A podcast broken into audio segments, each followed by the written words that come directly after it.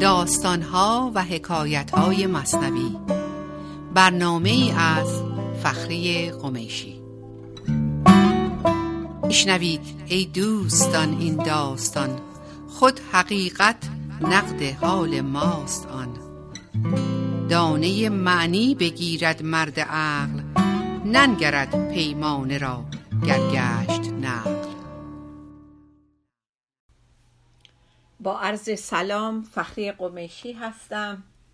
با داستان دیگری از داستانهای مصنوی معنوی مولانا. داستانی که برای امروز در نظر گرفتم داستان معاویه و ابلیس هست. از دفتر دوم سطر 2604 داستان عجیبیه این داستان. برخلاف بسیاری از داستانهای مولانا که ایشون اون داستانها رو در طفولیت و جوانی از معلمین و پدر و دیگران شنیده بودند و یا در کتابها خونده بودند و زمانی که شروع کردن مصنوی رو بنویسند اون دانسته هاشون رو اون خاطراتشون رو از اون داستان یا شنیدارهاشون رو بر طبق اون مفهومی که دلشون می‌خواست از اون داستان به دست بیارن تغییر دادن و به صورت داستانهای امروزی که در مصنوی هست به ما ارائه دادن. ولی این داستان به هیچ وجه هیچ سابقه ای در کتابهای قدیمی در روایات و اینها نداره و دیده نشده. منظور اینه که کل این داستان زایده فکر بسیار مبتکر خود ایشان بوده. و کل داستان از ذهن خلاق ایشان درست شده. داستان کلش یک محاوره ای هست بین معاویه و ابلیس. در یک نقطه و در یک زمان فقط نوع این محاوره و صحبت مرتب عوض میشه. یک زمانی گوینده معاویه هست و یک زمان ابلیس. و در نهایت مولانا منظور خودش رو از طرح این داستان به ما میده. البته این لازم به گفتن نیست که معاویه یکی از خلفای زمان اولیه اسلام بوده و بسیار باهوش و زیرک بوده.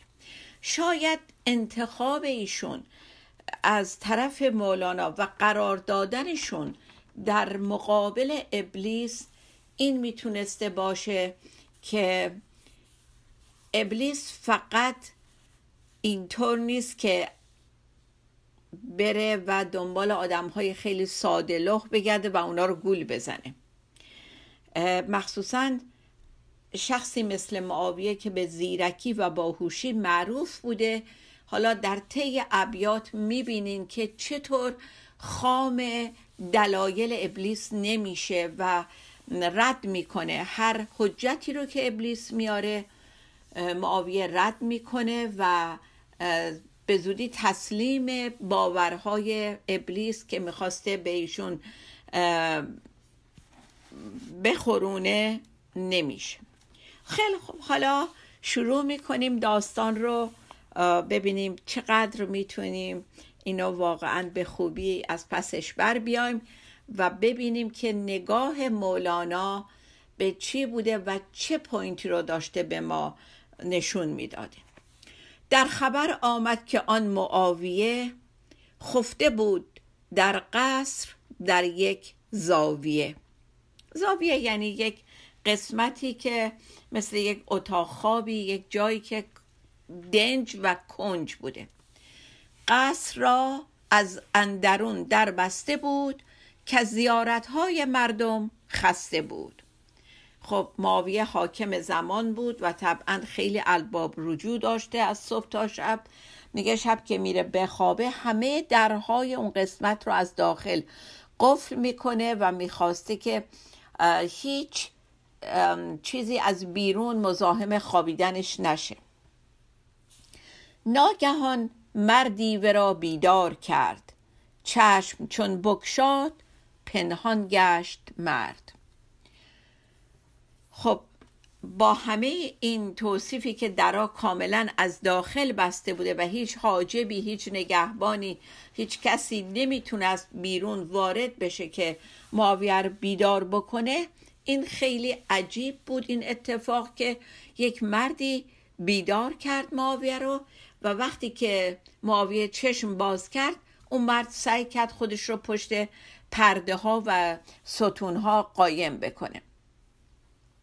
به هر حال این قسمت رو من صرف نظر کردم از ابیات نتیجه رو میگم. فقط که به هر حال معاویه تمام گوشه کنارهای مذرت تمام گوشه کنارهای اون زاویه رو میگرده تا پیداش می‌کنه. این شخصی رو که خودش رو قایم کرده بوده. و ازش می‌پرسه تو کی هستی؟ میگه من ابلیسم. من شیطانم. میگه پس برای چی از کجا چجوری اومدی تو برای چی منو بیدار کردی؟ گفت هنگام نماز آخر رسید. سوی مسجد زود میباید دوید. میگه آره من شیطانم. ولی دیدم وقت نماز شده و تو بیدار نشدی. حیفم اومد که تو نماز صبح از دست بدی. اومدم بیدارت کردم که بلند شو به سرعت خودت رو به مسجد برسونی. خب معاویه بهش میگه که تو کار خیر چجوری باور کنم که تو دلت شور از دست دادن نماز منو خورده. کار تو خیلی عجیبه. کار تو مثل این میمونه که آدم مچ یه دزدی رو تو خونه خودش بگیره و از دزده بپرسه تو اینجا کی هستی؟ چی کاره ای؟ اومدی تو خونه من داری دزدی می‌کنی و دزده بگه که من نگهبان خونه تو هم من اومدم تو خونه. تو مواظب اموالت باشم. کاملا کاری که تو کردی و دلیلی که داری به من ارائه میدی شبیه اینه. دزد آید از نهان در مسکنم گویدم که پاسبانی می‌کنم. میگه من اومدم نگهبانی مال اموال تو رو بکنم. خلاصه یقه این شیطان رو می‌گیره. میگه که به من این دلیل رو نگو که من اومدم تو رو بیدار کنم که تو از نماز صبح جا نمونی. اصلا و ابدا این حرف تو تو کت من نمیره. اصلا جاب تو این نیست روش تو این نیست کار تو این نیست که کار خیر بکنی و این کار ظاهرش خیلی خیره. باید به من بگی پشت این کار ظاهرا خوب و خیره. تو چه فتنه ای هست؟ خب حالا اون تیکه اول داستان بود. از اینجا به بعد یه ابیاتی می‌خونیم که جوابهای ابلیس هست به معاویه بسیار هم جوابای جالب و معروفیه در داستانهای مولانا. گفت شیطان حالا به معاویه داره میگه. گفت اول ما فرشته بوده ایم. راه طاعت را به جان پیموده ایم. ما هم از مستان این می بوده ایم. عاشقان درگه وی بوده ایم. ناف ما به ما ناف ما بر مهر او ببریده اند. عشق او در جان ما کاریده اند. بر سر ما دست رحمت می نهاد. چشمه های لطف از ما می گشاد. خب داره به ماویه میگه من کی بودم و چه موقعیتی داشتم در درگاه پروردگار؟ میگه من, من فرشته بودم. خب همه اینو می‌دونیم که ابلیس اول فرشته بود. و همه این فرشته ها کارشون چی بود؟ اطاعت از پروردگار بدون چکوچونه بدون سوال بدون هیچ چیز. طبعا درست داشت می‌گفت. اول فرشته بودیم. بعد میگه من مستان این می بودم. این می لایزال عشق که خداوند در وجود تمام مخلوقاتش از فرشته و انسان و سنگ و چوب و جماد و حیوان جاری کرد موقعی که خلقشون کرد در وجود منم بوده.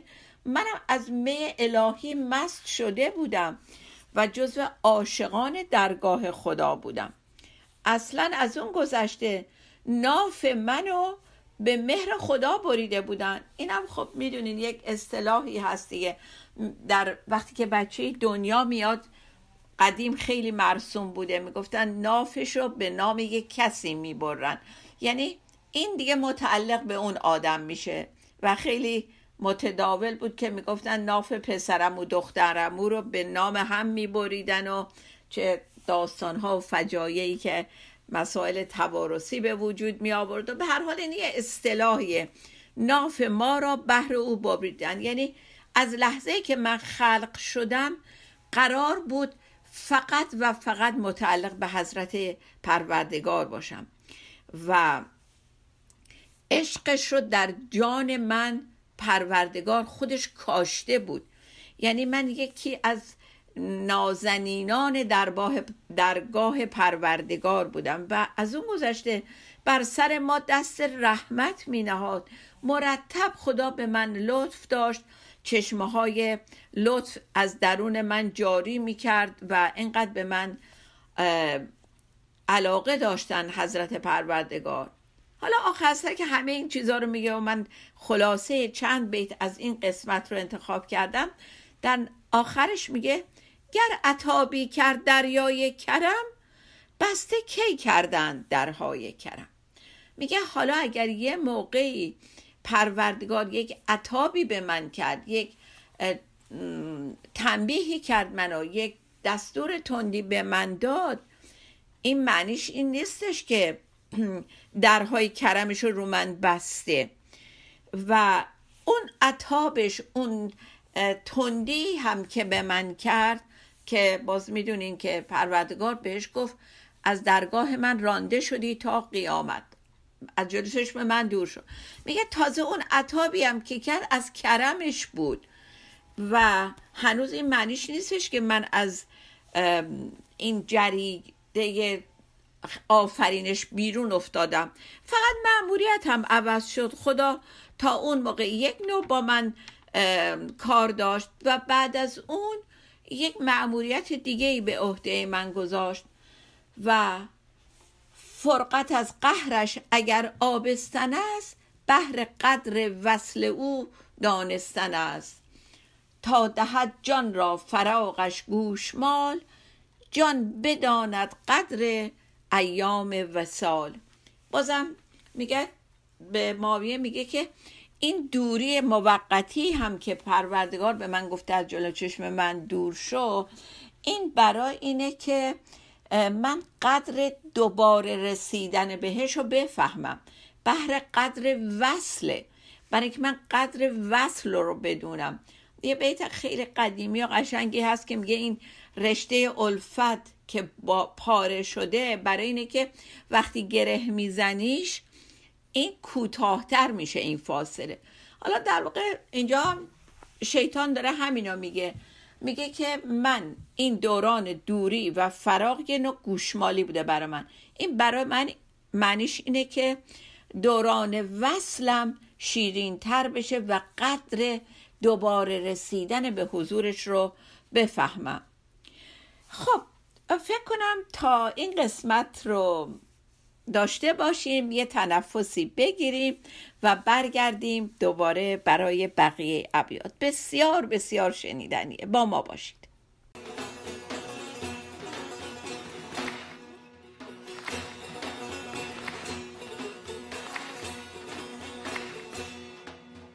از نگاه به نگاه می‌رسد. دوره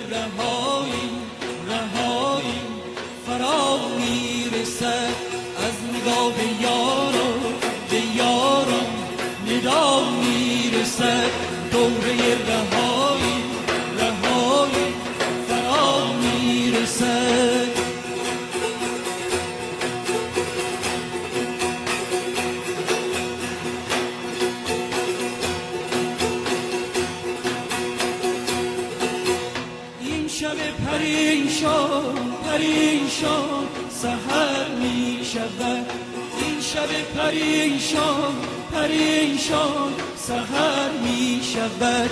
روز نو گلفشان گلفشان به ما می رسد. روز نو گلفشان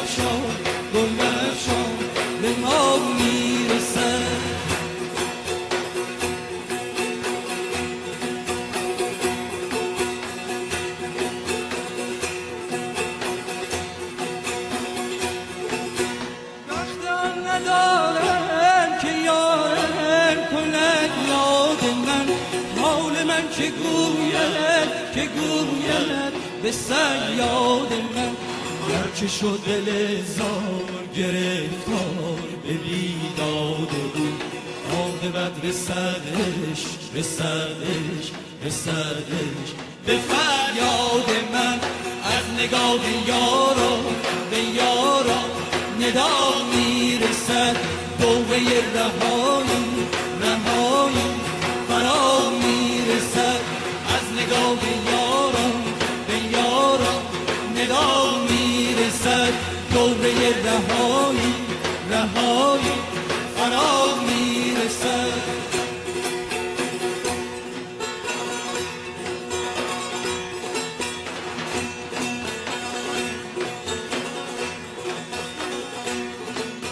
ساقیا کجایی کجایی که در آتشم؟ و از غمش ندانی ندانی چه حالی کشم؟ از در و با در و با. بلا می‌رسد. بر دلم از این عشق از این عشق از این عشق. چه ها می‌کنن از نگاه یارا؟ به یارا ندا می‌رسد.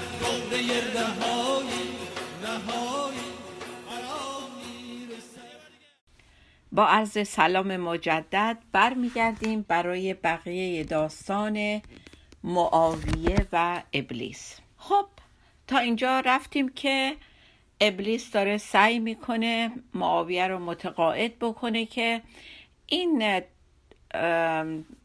دور کردن من از دستگاه آفرینش هم این یک حسنی داشته و این باعث میشه که من قدر دوری پروردگار رو بیشتر بفهمم و ایام وسال شیرین تر بشه. به خاطر لطفش به من بوده که این کار رو در حق من کرده و این که سودی هم تازه داره برا من. و بعد مولانا میفرماید که از قول پیغمبر فرمود که از قول پروردگار آفریدم تا ز سودی کنند.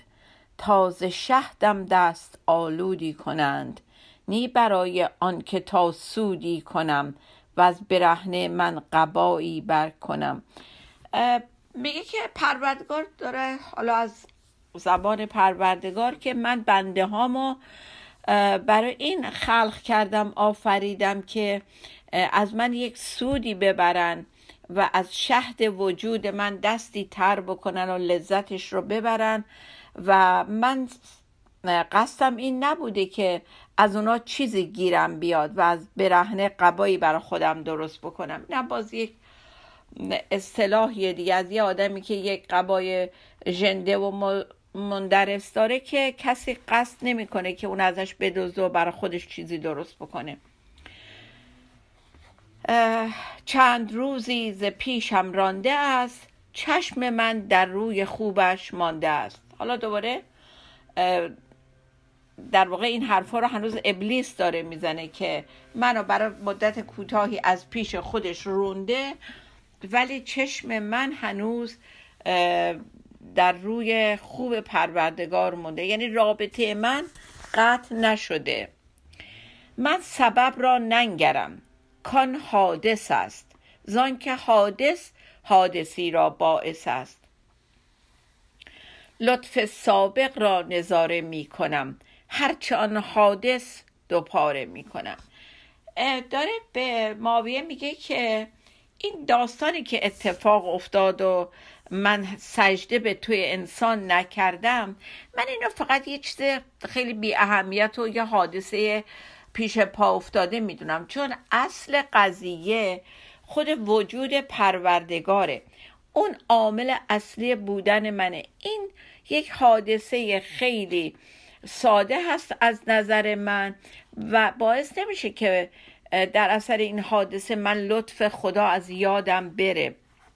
و این حادثه رو می‌تونم از بین ببرم و چیز مهمی نیستش. باز از اینجا به بعد همینطور داره ابیاتی مولانا میاره از زبان ابلیس که داره ابلیس خودش رو توجیه می‌کنه و کارش رو توجیه می‌کنه برای معاویه. ترک سجده از حسد گیرم که بود. میگه فرض کنیم که من سجده نکردم به توی آدم برای من حسود بودم و حاضر نبودم که یک کسی رو در کنار خدا بذارم و به جز خدا به کس دیگه سجده کنم. آن حسد از عشق خیزد از جهود. میگه که اون حسودی هم که در من به وجود اومد که باعث شد من سجده نکنم از عشق زیادم به, به پروردگار بود. و نه از این بودش که من می‌خواستم سجده نکنم چون به دستور خدا رو اطاعت نکنم. نه در واقع من از شدت عشق و عاشقیم بود که حاضر نشدم. سجده بکنم به موجودی غیر از پروردگار. از اینجا به بعد مولانا داره نگاه ما رو منعطف می‌کنه به داستان منصور حلاج و عین القضات همدانی که اونها هم بر این اعتقاد بودن که سجده نکردن شیطان از شدت عاشقی به حق بوده. و در واقع این باور اون فرقه های شیطان پرست بودن که اطلاع دارید که اونها می‌گفتن شیطان فقط بی نهایت عاشق خدا بود. هر حسد از دوستی خیزد یقین که شود با دوست غیری همنشین. میگه شیطان میگه که علت حسودی هم می‌دونی از چیه؟ علتش از دوستی و عشق زیاده. که ما من حسود یا هر حسود دیگه نمی‌تونه ببینه یک کس غیره وارد یک رابطه عاشقانه بشه. هر عاشقی که حسادت می‌کنه و نمی‌خواد که معشوقش با کس دیگه در ارتباط باشه برای اینکه غیرتش پامیون می‌ذاره و نمی‌گذاره که کسی در کنار معشوقش قرار بگیره. هست شرط دوستی غیرت پزی همچو عدسه همچو شرط عدسه گفتن دیرزی.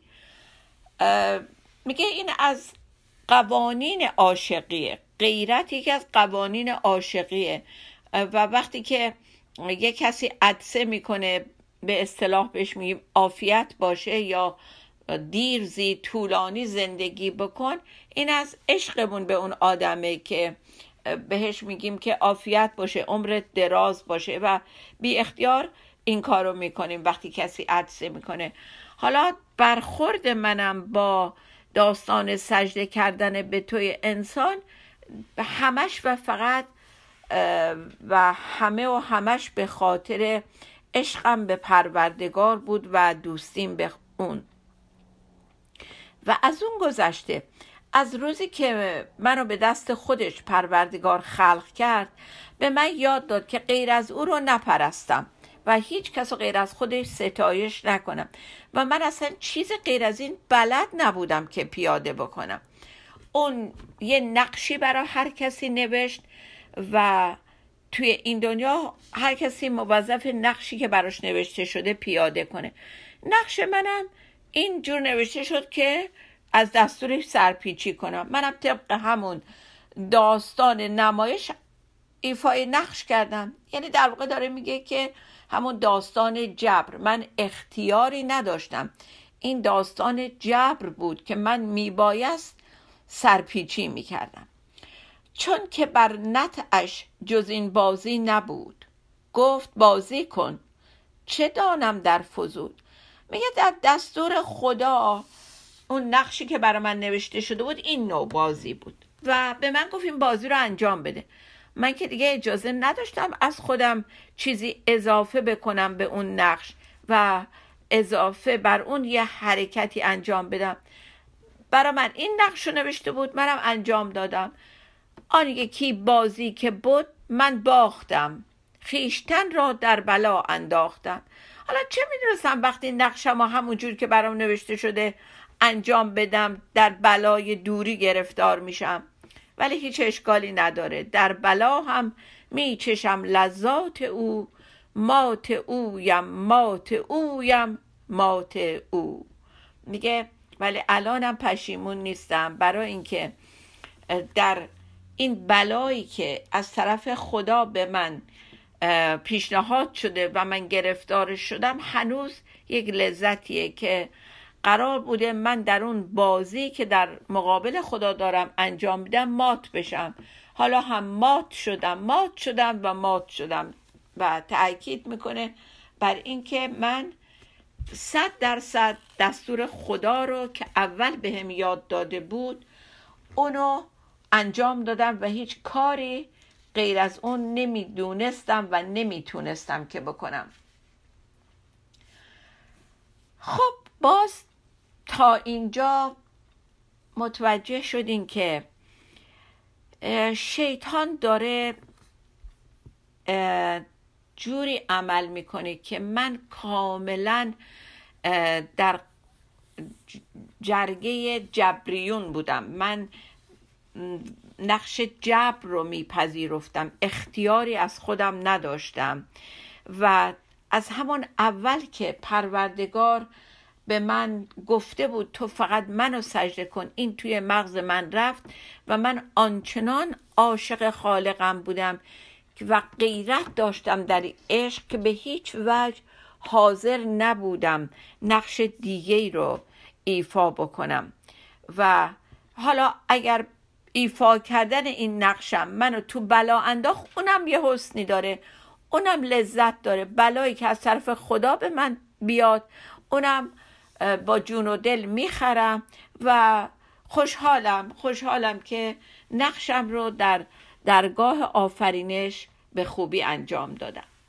خب من فکر کنم تا اینجا با هم خوندیم و بقیه این داستان بسیار بسیار شنیدنی رو بگذاریم برای هفته بعد و با اون بیت همیشگیمون داستان امروز رو تموم کنیم و منتظر بقیه داستان در جلسه بعد باشیم. هزار ابر عنایت در آسمان رضاست. اگر ببارم از آن ابر بر سرت بارم. واقعا که چقدر زیباست این داستان رضایتمندی در درگاه پروردگار. هر وقت راضی بودیم همه چی داریم. و وقتی که راضی نبودیم چی داریم؟ خب تا داستان دیگه و برنامه دیگه یعنی تا ادامه این داستان در برنامه بعد شاد و بی بمانیم. خدا نگهدار.